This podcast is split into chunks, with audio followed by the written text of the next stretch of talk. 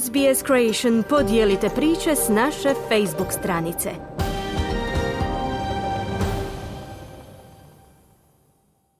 Slušate SBS na hrvatskom jeziku, ja sam Marijana Buljan.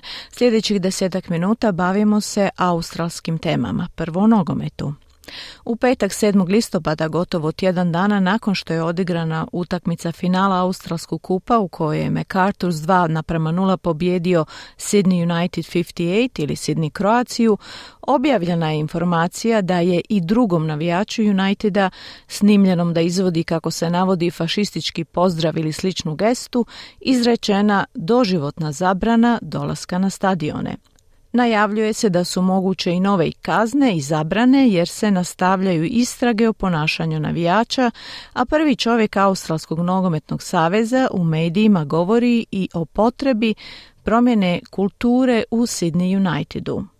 Zabranu dolaska na utakmice drugom navijaču izrekla je krovna nogometna organizacija Football Australia ili Australski nogometni savez, te ona stupa na snagu odmah. To znači da je za sada ukupno dvojici navijača Sydney Uniteda zabranjen dolazak na utakmice u nadležnosti organizacije Football Australia, uključujući utakmice reprezentacije, Kupa Australije, A lige te natjecanja u MPL-u.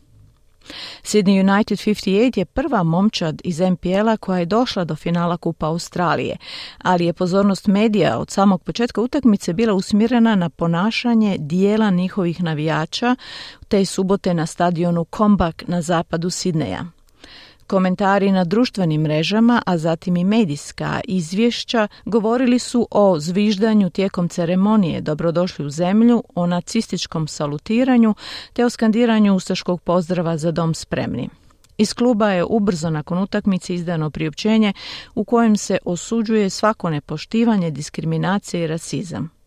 Futbol Australija je objavio da je zatražio očitovanje Sydney Uniteda o problematičnom ponašanju navijača, a rok za taj pismeni podnesak je istekao prošlog petka 7. listopada. Prema riječima predsjednika Australskog saveza ili Football Australia, Jamesa Johnsona, Sydney United surađuje. On je pojasnio da je riječ o odvojenim procesima, jedan za klub, a drugi za pojedinačne slučajeve. U razgovoru za podcast Ticket Johnson je kazao da je u tijeku istraga o još dva pojedinačna slučaja. Jedan koji se odnosi na paljenje baklje, a drugi na navijača koji je u rasističkom ispadu imitirao glasanje majmuna. Pokušavamo identificirati te dvije osobe i kad to učinimo poduzet ćemo daljnje radnje. Moglo bi biti i više slučajeva ako nam bude dostupno više informacija, kazao je predsjednik organizacije Football Australia James Johnson. Govoreći o dijelu istrage koja se odnosi na klub Sydney United 58, Johnson je kazao ne želimo u ovoj fazi iznositi pretpostavke, ali naše djelovanje će biti osmišljeno tako da osigura da se u klubu dogodi promjena kulture. Jer u konačnici oni imaju dosta povijesti, a puno toga je dobra povijest, ali stvarno moramo pomoći ovom klubu da kroz sankcije dođu do pozicije gdje će moći biti prihvaćeni i postojati 2022. godine, kazao je James Johnson. Prema službenim podacima, utakmicu finala pratilo je gotovo 16,5 tisuća navijača, velikom većinom navijača Sydney Uniteda, a tijekom utakmice je s tribina zbog neprihvatljivog ponašanja udaljeno osam osoba. Vi ste uz SBS Creation.